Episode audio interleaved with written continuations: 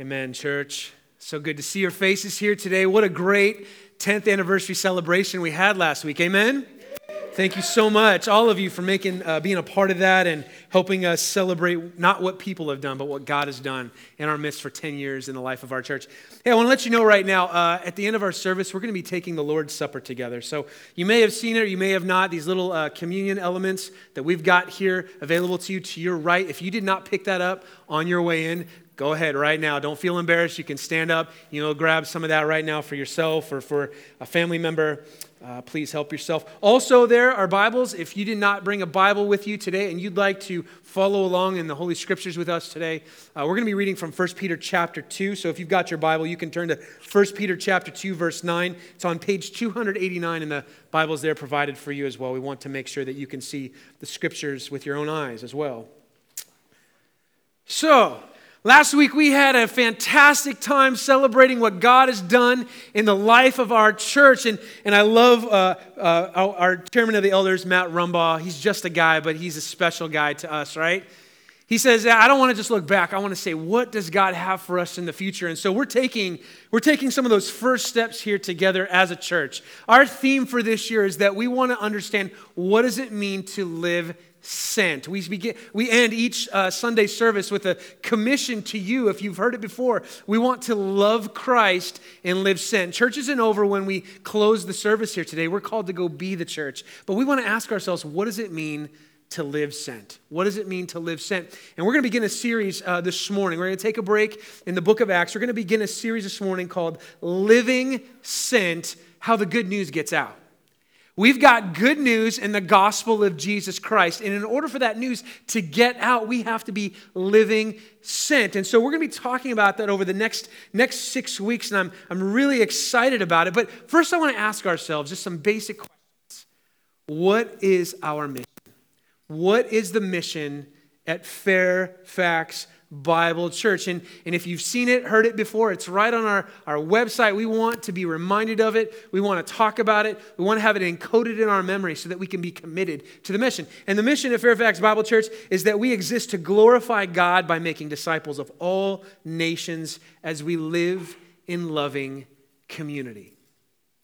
Our purpose is to glorify God through the means of making disciples, learners, followers of Jesus Christ of all nations, of all peoples, here in Fairfax and beyond, as we live in loving community. And that's why we emphasize small groups so much here as a church, because we think that one of the vehicles that we, uh, we, we use to achieve that mission of making disciples to the glory of God is as we live in loving community. And we get to experience it. I'm so excited. If you've not joined a small group, do it do it. Reach out to us. Go to our website, Next Steps. You can join a small group uh, this week if you'd like to. But uh, that's, that's kind of vague in, in some ways. It's nice to say that, you know, that's our mission statement. But how do we achieve that? How do we achieve that mission? And so we've actually got six pursuits. Uh, these are our pursuits, uh, ways that we uh, seek to achieve the mission that we just described. And, and we're going to be taking a look at each of these pursuits this week. But we want to look at these pursuits because if you've been at Fairfax Bible for, for a, a while, you've probably heard these pursuits before. But we want to look at these pursuits through the lens of living sent. How do these pursuits help us achieve the mission of living sent to going making disciples. And so we've got the uh, we've got the pursuits here. And, and and what i'm excited about is you're going to hear not just from me but you're going to hear from some of the other leaders here at fairfax bible church. And they're going to come and share the scriptures with you and talk about how does this pursuit relate to living sent. And so we've got them here courageous evangelism. And the way we define that is that we will invade the darkness of a lost world by proclaiming uh, the truth about Jesus and demonstrating his compassion locally and globally. Now, I'm going to kick us off with that this morning. We're going to be looking at courageous evangelism. We're not going to stop there. We're also going to look at fervent prayer, meaning we will seek the Lord, his will, and his way with hearts humble before him and confident in his plans, fervent prayer. Pastor Hang, too, our worship pastor, is going to be sharing scripture with us next week. And then we're going to be looking at purposeful disciple making, meaning we will unreservedly give ourselves to the multiplication and maturation of Jesus' followers in the pursuit of Christ likeness together. And our brother J.T. Gill is going to be delivering that message. And we're going to look at passionate worship. We will join our voices and lives with worshipers from every tribe, tongue, and people to exalt Jesus Christ, responding to his matchless name. And one of our elders, Will Johnson, is going to share the scriptures that Sunday on passionate worship. And we're going to look at bold preaching. We'll fearlessly proclaim the truth about God and his gospel by preaching the scriptures in context with a dependence on the Holy Spirit to bring eternal life change. And our brother Dave Kelly is going to deliver that message. And then finally, the sixth one, last but not least, strategic church planting. We want to plant churches Irresistible communities committed to the worship of God, the making of disciples, and the sending of multipliers into a world that needs Christ. And I think nobody better than Matt Rumbaugh is going to deliver that message because he loves multiplication, multiplying, seeing disciples who make disciples. And one of the ways we want to do that is be a church that's strategically planting other churches locally and globally. We want to be a part of that mission around the world. So we're going to take a look at these six pursuits over the next six weeks uh, through the lens of living sent, how the good news gets out. So let's take a look at the first one here today courageous evangelism. Now, I may have just said that word evangelism, and you may have just tuned me out because evangelism may be the most terrifying word to you that you've ever heard in your life. What do we mean by evangelism? It means speaking the, the evangel, the gospel message to people who have not received it so that they could see the glory of God in Jesus and receive him as Lord and Savior. It's, it's really declaring, as Isaiah said, how beautiful are the feet of those who evangelize, who bring good news. And what's that good news? It's that God is delivering his peace in this message. Our God reigns. Our God reigns. And so to, to do evangelism means to go out and declare that message to people who maybe have never heard it or maybe have heard it before, but need to receive that message that brings life and brings hope. But goodness, friends, we've got an adjective in front of that noun evangelism courageous evangelism. Because to go into spaces in our world and in our day and age, it takes a lot of courage to speak up and proclaim the good news. Years ago, first couple of centuries of the church, I think around 197 AD, there was a church father named Tertullian. Tertullian said this uh, in his Apologeticus. He was writing a document in, in defense of Christianity. He said, The blood of the martyrs is the seed of the church. You see, early in church history, there was, uh, there was an attempt to extinguish the church of Jesus Christ, to extinguish Christianity. And they thought if we could just kill all the Christians, we'll get rid of Christianity. And Tertullian says, no, what we found is that the more you try and kill us and imprison us, that the good news, God, through his supernatural power, gets the good news out, and more and more people come to faith. And so what happens is that as, as people are, are killed because of their commitment to Jesus, as a Lord and as Savior, it actually has the opposite effect. It gets the good news of Jesus Christ. But what about today? Is that true today? You know, we don't live in a culture and in a society that so far is threatening to imprison us or even to kill us because of our faith. And now, when I say today, I don't mean today globally, I mean today locally, right here, right now in our community. I mean, in fact, right now we're, we're worshiping in a public school. Praise be to God, right? That He's provided this facility to us. And under no threat, we're, we're here right now freely getting to worship God. So, so what about us? I mean, does that mean that the, the mission is kind of achieved, that it's, that it's over? No, our, our challenge in our culture and society today where we live is a little bit different than Tertullian's day. We aren't tempted as much toward cowardice in the face of temptation, uh, of persecution, or, or martyrdom. You know, it's not an either or situation anymore where it's like follow Jesus and live or reject Jesus, uh, or, or, excuse me, follow Jesus and, and, and live, uh, follow Jesus and be martyred and imprisoned, or reject him and you can live. I mean, that was, the, that was the choice in Tertullian's day. If you reject Jesus and declare Caesar as Lord and you want to bow down to the gods of the nations, you actually live. But if you confess that, that Jesus, this, this uh, Jewish Messiah of Palestine, if you confess that he's Lord, it could cause you imprisonment and perhaps even death. That's not our challenge today. See, I believe the challenge of our day is not so much how do we face persecution, how do we face suffering, but how do we face a culture that's just kind of neutral about Jesus? You see, our, our, culture and our society is really defined by a term, and I'll try and define it for you. It's, it's, it's a much bigger term than just a simple definition secularism. It's this spirit uh, or tendency, especially uh, within this system of political and social philosophy that rejects all forms of religious faith and worship. Look, in the public arena, in the public square, keep Jesus to yourself. It's the view that public education, other matters of civil policy, should be conducted without the introduction of a religious element. Keep Jesus out of it. See, what we've done, I think, in our society, and there's there's good to have it's good to have tolerance, but what we've done is what we've said is like your religious commitments, your faith commitment is very personal to you. And I say amen to that. Everyone, no one should be forced to bow to Jesus in this life. One day, they, every knee shall bow, every tongue shall confess that Jesus is Lord. But we're not here to say, hey, turn to Jesus or die. No, we're not here for that at all. We believe that every person should have a personal choice about who they should worship. But what secularism says is that not only is your commitment to Jesus personal, it should be private. Your commitment to Jesus is not just personal, it should be private. That's our challenge. You see, we can have passion in the public square. It's, it's permissible to be passionate about all kinds of causes, but our highest virtue is a secular attitude that leaves the authority of Jesus and his gospel away from our conversations. It's go ahead, be passionate about your cause, but don't advocate for the exclusivity of Jesus as Lord. And in our passionate conversations about race and gender and sexuality and human rights and equality, the virtue of our day is to remain neutral about Jesus. And this more than cools our evangelism, friends. We're tempted to feel that we have to be neutral in the way we engage our neighbors, our coworkers, our friends and our relative, our, our, our friends and our relatives.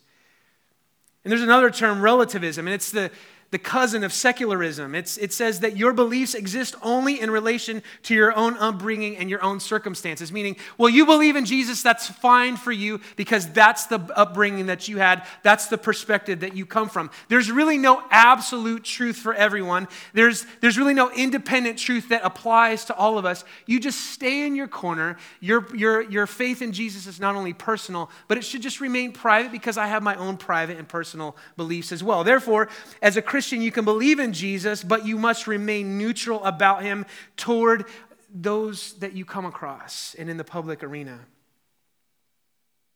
And regardless of how much we invest in our current social issues of the day, if we remain neutral on Jesus, then we can enter into the public square and into these conversations. But as we do that, friends, we become ineffective. And we become just as malleable and just as formable as the next person. Our, our values and our, our stances that we take, they're no more significant than anyone else's. And I'm not here because uh, I'm not speaking about all this because I think that we should necessarily take a lot, up a lot more political causes. What I'm saying is that we must not give in to the temptation to be neutral about Jesus. Your faith in Jesus absolutely is very personal. But, friends, because our pursuit is courageous evangelism, we cannot be private about our faith in Jesus. And this is our big idea this morning. Christians can't be neutral with the gospel, the good news about Jesus, because God wasn't neutral with us. Christians can't be neutral with the gospel because God wasn't neutral with us. Where do we find that? Where's that in Scripture? I, am going to ask you, hopefully you've already turned there, 1 Peter chapter 2, verses 9 through 12. Christians can't be neutral with the gospel because God wasn't neutral with us. Lord Father, open our eyes that we may behold wonderful things out of your law. 1 Peter chapter 2, follow along as I read aloud verses 9 through 12. It says this, But you are a chosen race, a royal priesthood, a holy nation, a people for his own possession, that you may proclaim the excellencies of him who called you out of darkness into his marvelous light. Once you were not a people, but now you are God's people. You had not received mercy, but now you have received mercy.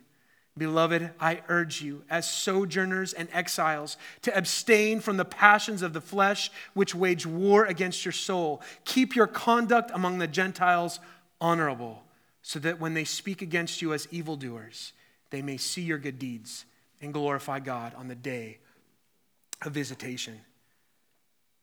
This is our scripture this morning.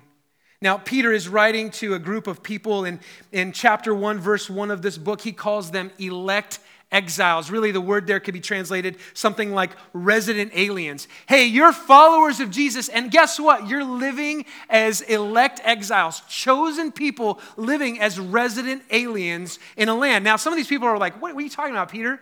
What, what do you mean by that? I, I grew up in this town. I'm from this land. I've got, you know, I've got the, the blood of the, the ethnic group that, that I'm, I'm, I'm called to here in, in, in likely Asia Minor, modern day Turkey, right? This is my hometown. I grew up here. How can you call me an exile as a resident alien? Well, Peter is saying, because of your faith in Jesus Christ, you've been transferred into a whole new realm, the realm of Jesus Christ and, and God the Father. And he says, not only that, but you've been born again to a living hope through the resurrection of Jesus. You've been given a new birth in your life through the Holy Spirit. And he says in, in verse 8, he says, Though you don't see Jesus now, you rejoice with joy that is inexpressible and filled with glory. Your joy is not rooted in this world, your joy is rooted in the next. And you may be receiving persecution. You may feel like you're going against the grain living in this culture, but your joy rests in a kingdom that is to come. And so Peter says in, in chapter 1, verse 13, prepare your minds for action. Be ready to live as resident aliens in a foreign land because you've been given new birth from God. You've come to Him, who's Jesus, through faith and through belief in Him. And therefore, honor, the honor is for you. But there are some who don't believe. And, and we see actually in, in verse 7 of chapter 2, if you've got your Bibles open, you could just raise your eyes up a little bit. It says, The honor is for you who believe, but for those who do not believe, the stone that the builders rejected has become the cornerstone, and a stone of stumbling and a rock of offense. You see, there are those in, that, that hear the good news of the gospel of Jesus, but they don't see Jesus as a source of hope and a source of life. They stumble over Jesus. They stumble over the fact that he's truly God and truly man. They stumble over the fact that he, he was sinless and died on a cross for the sins of sinners and rose victoriously from the grave. And there are those that reject it. But for those who believe, for you who have come to him, the honor is for you. You are elect exiles. You're resident aliens living in a foreign land belonging to another kingdom. And therefore, he gets into verse 9 and what we're going to see here this morning that Christians can't be neutral with the gospel because God wasn't neutral with us. And we're just going to see two things from this passage. First of all, we were saved to speak. We were saved to open our mouths. And secondly, we design to display. We design our lives to display not ourselves, but someone else. Briefly, let's take a look at this together. Uh, verse 9 again. It says, You are a chosen race a chosen race. Now, that may seem controversial to you in our day and age, right? Why, why would we want to have any privileged or, or, or beneficial race over any other race, right?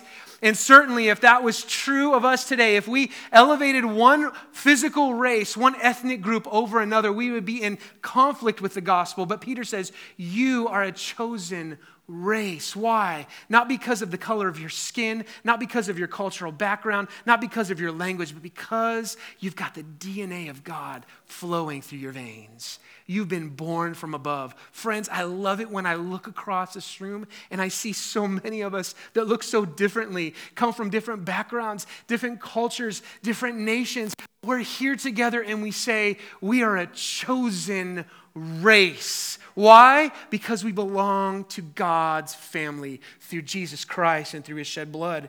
But Peter says, not only are you a chosen race, you're a royal priesthood. You've actually are a kingdom of priests. What do priests do? Well, they represent God to people. That's, that's what priests do. We don't have priests here today. Why? Because we have one high priest who's Jesus. But collectively, as a group, we're called to live as resident aliens, living in a foreign land, belonging to another kingdom, representing the King, who is our Lord and Savior, Jesus Christ. You're a priesthood. We're called to mirror, mirror the image and glory of God to the world. He goes on to say that you're a holy nation. You're a people set apart for God's kingdom. You see, our, our king isn't a president, our, our king isn't a prime minister, our king isn't a real physical king. Our king is a king who is physical, but in heaven, our Lord and Savior, Jesus Christ, He is our King, and He's given us His laws and commands. You know, if you've been watching the news lately, you've probably been seeing all kinds of news centered on the passing of Queen Elizabeth in Britain. And it's been amazing to see just how it's been unifying the British people. And I, I, like to watch Premier League English soccer and just to even see moments of respect and honor to the passing of the Queen. And you could see this, this unification that these people are, are feeling, a sense of a loyalty to the crown and to their country. But yet they mourn. They mourn a monarch who's passed away. Friends, we've been brought into a nation We've been brought into a kingdom, and we should feel the same sort of pride and, and loyalty and allegiance to this crown. But here's the good news we don't mourn a dead monarch. We adore and praise a risen and living King of kings and Lord of lords who doesn't just reign over an island and some other islands in a commonwealth. We, we, we give our allegiance to the reigning and living King of all creation, Jesus Christ. You, your identity is that you are a chosen race through the DNA of our Messiah. You are a royal priesthood called to mirror, image God to a watching world, and you're a holy nation, a people set apart for, for God's kingdom. These are the words Peter is using here that go all the way back to Exodus when God spoke of his people Israel. Exodus 19, 3 through 6 says that while Moses went up to God, the, God, the Lord called to him out of the mountain and said, Thus you shall say to the house of Jacob and tell the people of Israel, You've seen what I did to the Egyptians and how I bore you on eagle's wings and brought you to myself. God had set them free from slavery in Egypt. Now, therefore, if you will indeed obey my voice and keep my covenant, you shall be my treasured possession among all the peoples, for all the earth is mine, and you shall be to me a kingdom of priests and a holy nation. Peter's just borrowing the same language because what he sees here is that what used to belong only to the Jews has now been opened up to anybody who would come to God through Jesus Christ. So, our identity today, friends, if you are in Christ, if you put your faith in Him and given Him your allegiance to Him alone, you are a chosen race. You are a royal priesthood. You're a holy nation. You are God's treasured possession. Think about that for a moment. All the things God could treasure in this world, in His creation, He treasures you and He treasures me. That's our identity. The nation of Israel was meant to reflect the kingdom of, of God's goodness to the world. They were, to, they were delivered, they were rescued, they were saved. Why? For what purpose? To speak. They were saved to speak. They were saved to go and say, We know the true God of all creation, and He's delivered us from Egypt, and He could deliver you from your sin and slavery, but they failed in that mission. And so we got to ask ourselves what's, what's the basis then for you and me to be a chosen race, a royal priesthood, a holy nation, a treasured possession by God? What's the basis of that? Is it because we've got something better? Is it because we've done something better? Oh, no, friends. Verse 10 is very clear. Again, chapter 2 of 1 Peter, uh, verse 10 says this Once you were not a people, but now you are God's people. When you were born, you were not a people. You weren't in God's family. Now, this is, this is very true. That you don't get born into the kingdom of God. You become a part of God's kingdom through faith on the basis of what? Once you had not received mercy, but now you have received mercy. Friends, the reason why we get to be such privileged people is not because of anything that you've done, not that anything I've done. It's not because of the, the number of zeros that are in your bank account. It's not because of any privilege that you could ever earn or inherit. It's solely because God has been so gracious and merciful to you and to me. That is the basis of being brought into this family. It's God's choosing, it's God's mercy. How does someone get in? Well, the gospel of secularism that would want to separate our, our, our beliefs from the public sphere would say this gospel of secularism holds to the belief that man is the determiner of his own fate. Through hard work, we could strive to make ourselves better. Therefore, we find our purpose and our worth and our value in us and how much we can achieve. The message of secularism is you must do in order to be, but the good news of the gospel of Jesus Christ. It declares to us that God has placed value on every person because he created them. And though all, we've all gone astray, his mercy has reached down to all of humanity through his son Jesus Christ to rescue us from sin and death. And so our message, our message we declare is this, don't do to become, but we become because it has been done on the cross of Jesus Christ and he's risen from the dead. Oh, it's the, the mercy of God, the mercy of God. We have been saved to speak. You've been given a new identity because of God's mercy for a purpose to speak. Verse 9 again of 1 Peter 2 you're, you're a holy nation, you're a people for God's possession. For what purpose? That you may proclaim the excellencies of Him who called you out of darkness and into His marvelous light. We're, we're saved for this purpose. It's not to go to heaven, friends. That's a benefit that we get. We get to be having our, all of our sins forgiven. We get to have all of our shame removed. All the fear is gone. But God's purpose in saving you and me, God's purpose in sending His Son, Jesus Christ, was so that He could bring you into His family so that you could give Him praise, to proclaim His excellencies. Friends, we were saved to speak. When we keep our mouths shut about this good news of the gospel, it's defying the very purpose for which God has brought us in. We were saved to speak, to declare, to praise, to honor, to lift up whose name? Our names? No, His name his excellencies, his deeds, his marvelous works that he's done for us. You know, the people of Israel, they rehearsed all the time the marvelous deeds that God did on their behalf, sending these plagues upon the most powerful kingdom on the planet, Egypt, to set them free from slavery. And then he parted the Red Sea for them, and they would sing about it, and they would talk about it, and they were instructed to pass that story on to their children. And in a greater, deeper way, friends, we've been saved from a greater Egypt a greater sea has been parted for us, and we've been given a greater good news that not only have we been set free from the kingdoms of this world, but we've been set free from the sin that has captured our hearts through Jesus Christ. We're saved to speak and proclaim the excellencies of what God has done, of Him who called us out of darkness. The realm of darkness is the realm of this world into which we were all born. It wasn't God's original design but it's our doing through our own sin and rebellion. But He's called us into His marvelous light. We've been saved to speak. Ephesians 1 11 through 12 says this In him we've, that's God the Father, we've obtained an inheritance, having been predestined according to the purpose of him who works all things according to the counsel of his will. He's doing a work to bring us into his kingdom. For what purpose? So that we who were the first to hope in Christ might be to the praise of his glory. That's why we exist, is to speak, is to praise, is to say, I've been saved, I've been set apart, I've been given divine mercy from God that I could never earn, so that I could tell people about him so that I could give him praise in song. Friends, I hope when you come here on Sunday mornings, you come ready to sing with all your heart. It's not to put on a show for anybody else, but it's because you recognize I've been put into a new realm, into the realm of Jesus, and I've received so much mercy to take me out of the realm of darkness to be put into the realm of light. How could I keep my mouth shut?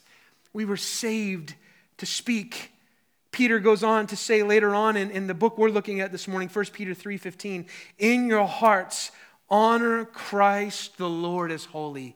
Honor him as holy in your heart, but then it comes out, always being ready to make a defense to anyone who asks you for a reason for the hope that is in you. Friends, we were saved to speak the conversations that you have with family members, the conversations that you have with loved ones, coworkers, students, friends, you are saved to proclaim his excellencies. That's why you were saved. That's why we were brought into this family. When I ask you today, are you speaking? Are you speaking?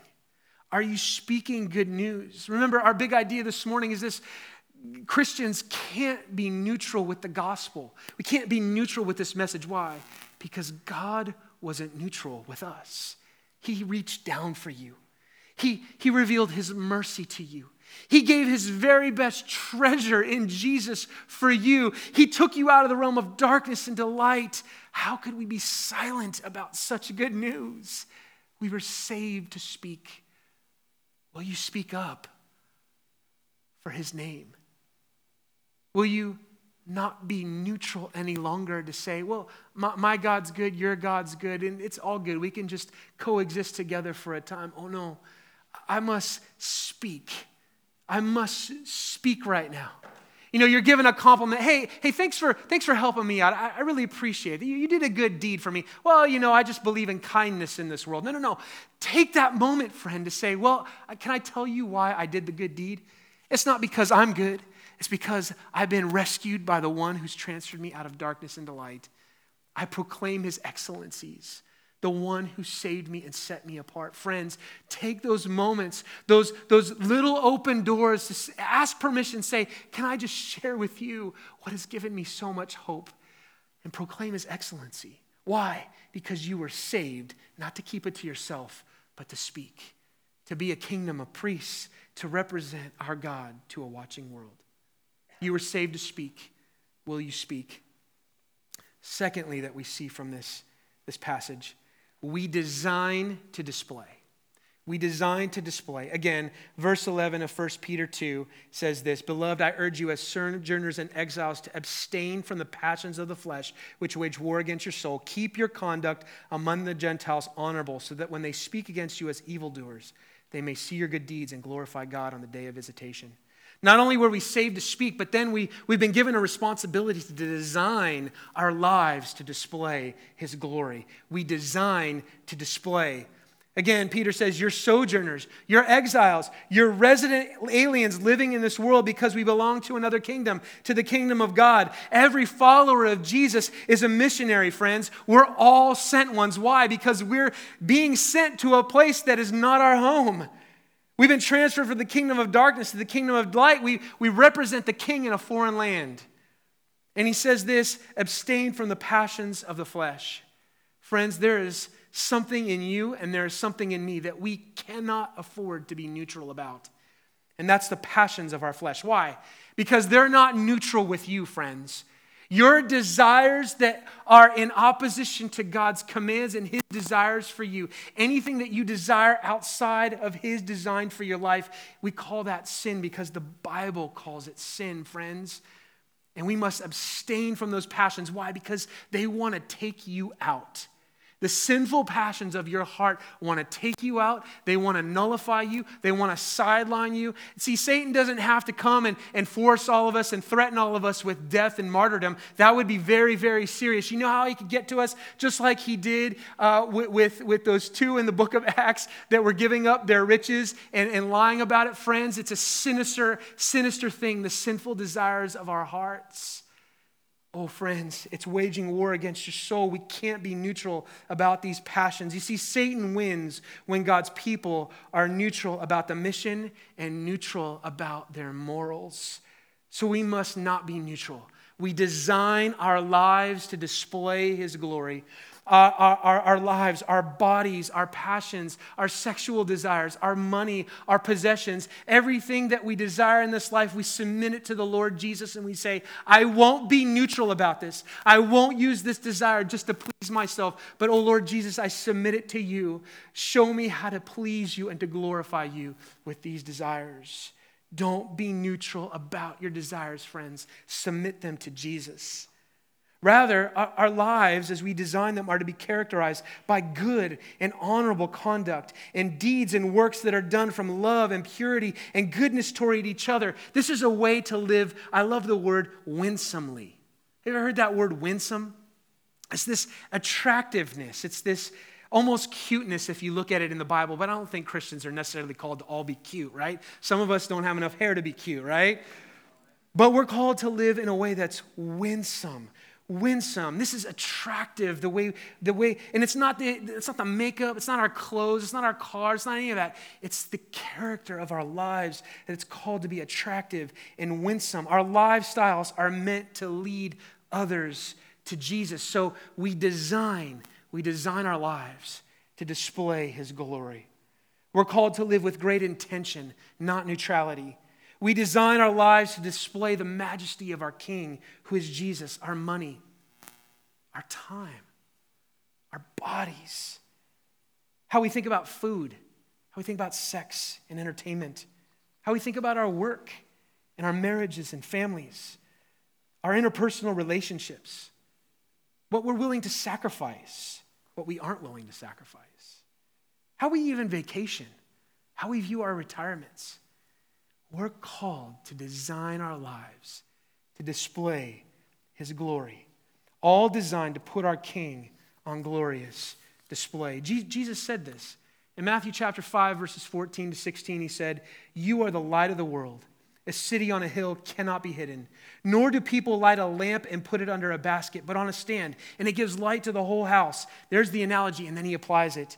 In the same way, let your light shine before others, so that they may see your good works and give glory to your fathers in heaven. Do you see that there? How you live actually has an opportunity to change the hearts of those who are looking on. People that see you waging war against the, the sinful passions of your flesh. Why are, you, why, why are you so resistant to just giving in? Everybody does it, right? No, because I belong to King Jesus and I want to be filled with good works. Wow, that's amazing. That's so attractive. Why would anyone want to live that way? It's because I belong to Jesus and He's given everything to me. You shine as lights in this world. You design your lives to display His glory. That's what it means to live courageously evangelistic.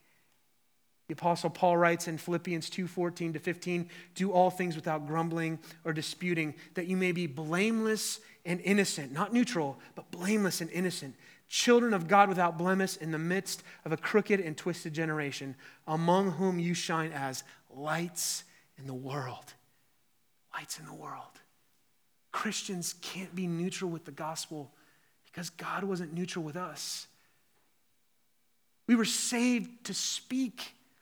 We design our lives to display His glory. Friends, I, I think really, if you want to put it in the simplest terms, we're, we're called to live in a way that does gospel show and tell. How many of you remember in school show and tell? You remember show and tell? I remember show and tell. For some reason, this weird memory came to me this week when I was thinking about show and tell. I remember when I was a kid, I, my uncle, I think he was in the Boy Scouts, and he, made, he had this Bible, and he put like this rabbit fur on the Bible. I, I don't know why. It sounds as weird to me now saying it as it probably sounds to you hearing it. But he put this rabbit skin on this Bible, and I just thought it was so cool. I never read it, I just petted it. It was neat, right? And uh, I was amazed by it. And, and, so I brought it to show and tell, and I thought, oh, my friends are gonna be so impressed with this. And they didn't care about that. They just wanted to pet it like me. And we never, I don't, I don't remember anybody asking, like, well, what? I mean, a rabbit had to die for that, right? Right? It's kind of sick and weird. But I just remember, like, being so excited to show and tell, right? And, I, and you can remember the things that you brought to show and tell, to, to show and tell people something that's precious and valuable to you. Friends, we love to talk about what means the most to us. And we've been saved to speak good news. We, we've been saved and, and we design our lives to display His glory. Your life is meant to be a session of gospel show and tell. You show up in, in, in your workplaces, you show up with your families, you show up in your neighborhoods, and you say, I, am abstaining from the passions of the flesh. I'm here to do good deeds for you. And I'm going to tell you why I'm doing it. It's not just because I just believe in some abstract kindness in this world, it's because I've been saved by the mercy of God through Jesus Christ, and He's revealing it to you. Oh, come and receive His mercy today. We live lives, and that's what we do. We, we, just, we just go out, and we do good, and we tell people why we do it. It's because we love Jesus. Friend, you are saved to speak. And we're called to design our lives to display His glory. All of us at Fairfax Bible Church, collectively and, and individually, we're called to do gospel show and tell. We've got a great opportunity this Saturday. Go beyond generosity feeds. And if you're going to be a part, if you're going to be a part of that, anybody going to be a part of that? Praise God. I'm so excited to be a part of it. Now, when you show up, friends, give that wonderful food. Give it away. Do it. Do all of it. Be kind. Be generous. But, but find opportunities to proclaim his excellencies. We're not doing this just because we love our community. We're doing this because we love our community, because Jesus has shined his love into our lives and into our hearts. Gospel show, show and tell. To conclude here, we got to wrap it up. What does this mean for Monday? What does this mean for Monday? Here's four ways, very briefly, four ways to live courageously rather than neutrally in this world. First of all, love Christ. I know that sounds like, well, yeah, duh, right? Love Christ. Spend time with Him. You talk about what or whom you love the most. I love to talk about my wife, Laura. She's really awesome if you've not met her. I love to talk about her because I love her so much. She's amazing. But you know what? There's no one better than Jesus. Well, we could talk about football, we could talk about all kinds of things. Can we talk about Jesus? I found I'm an introvert, friends. You may not know that about me. I'm an introvert. I find it hard just to get into spaces and just start conversations with people. I've had to learn habits and tools to even start them in, in various spots. But, but, but one thing I've found is that I find it much easier to speak of Jesus when I've spent time in his presence loving Christ. Somehow it just it just comes out of me. Why? Because I'm just loving him. I, I, I, love reading his word. I love what he's what he's done for my life, and I love to see what he's doing in the lives of those in, in, in my community. And I say, you know what? Jesus is so good. Jesus is wonderful. You know what? I felt discouraged this week, but but I read a verse. Can I share it with you? You know, friends, spend time with Christ. Love him. Love Christ. Secondly, treasure people, not things. Treasure people, not things. Remember, we saw in 1 Peter chapter 2, verse 9, that we are God's treasured possession. He treasures people. If we have a heart like him, we're going to treasure people and not things. That's who he loves, people. He sent his son to die for people, not things. Uh, we tend to treasure things and use people, but the gospel teaches us to use things and treasure people. Amen? Sometimes we get that backward. Treasure people, not things. I was just talking with Pastor Hang about this uh, over lunch this week. I said, Pastor Hang, you seem to be a guy who just loves people. You and Conaday and your family. He said, he said Matthew, he said, you know what? Uh, we found that, you know what? Uh, my background and, and background is that we, we didn't grow up with a lot of possessions. We didn't have a lot of homes, but we were given examples by our parents of bringing people into our homes. So even though we didn't have a lot of possessions, we felt rich. Why? Because we had people with us. And, and I learned at a young age to treasure people. Friends, what kind of legacy are we passing on to our kids? Do they see us as those who are treasuring things and using people, or treasuring people and using things to point them to Jesus? Treasure people, not things. Thirdly, see with eyes of compassion, not condemnation. Compassion breeds courage, friends. There's no urgency to tell and show the gospel if we believe that there isn't a need. Friends, listen to me. We live in such a wonderful community. I am loving Fairfax. It's awesome. I love to eat here. I love to drink coffee here. I love to do all kinds of stuff here. But I'm telling you, the affluence here cannot blind us to the need that we have right here in Fairfax. Teslas and tennis courts cannot hide brokenness, friends. It's all around us, and we must resist the passions of our flesh that urge us to remain enclosed in our safe and comfortable spaces. Invite people into your homes. Reach out to them with acts of kindness. Be there for people when you aren't needed, and they'll come looking for you when you are needed. It all begins with a compassionate heart for the lost. It breeds courage. Friends, people are, are driving around and they're, they're living beautiful and wonderful lives, but without Jesus, the scripture teaches, without Jesus, people are going to hell.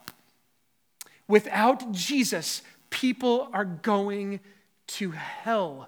Oh, Lord Jesus, give us an urgency that stems from your compassion from a world that's going to hell. Fourthly, be confident in the gospel. Be confident in the gospel.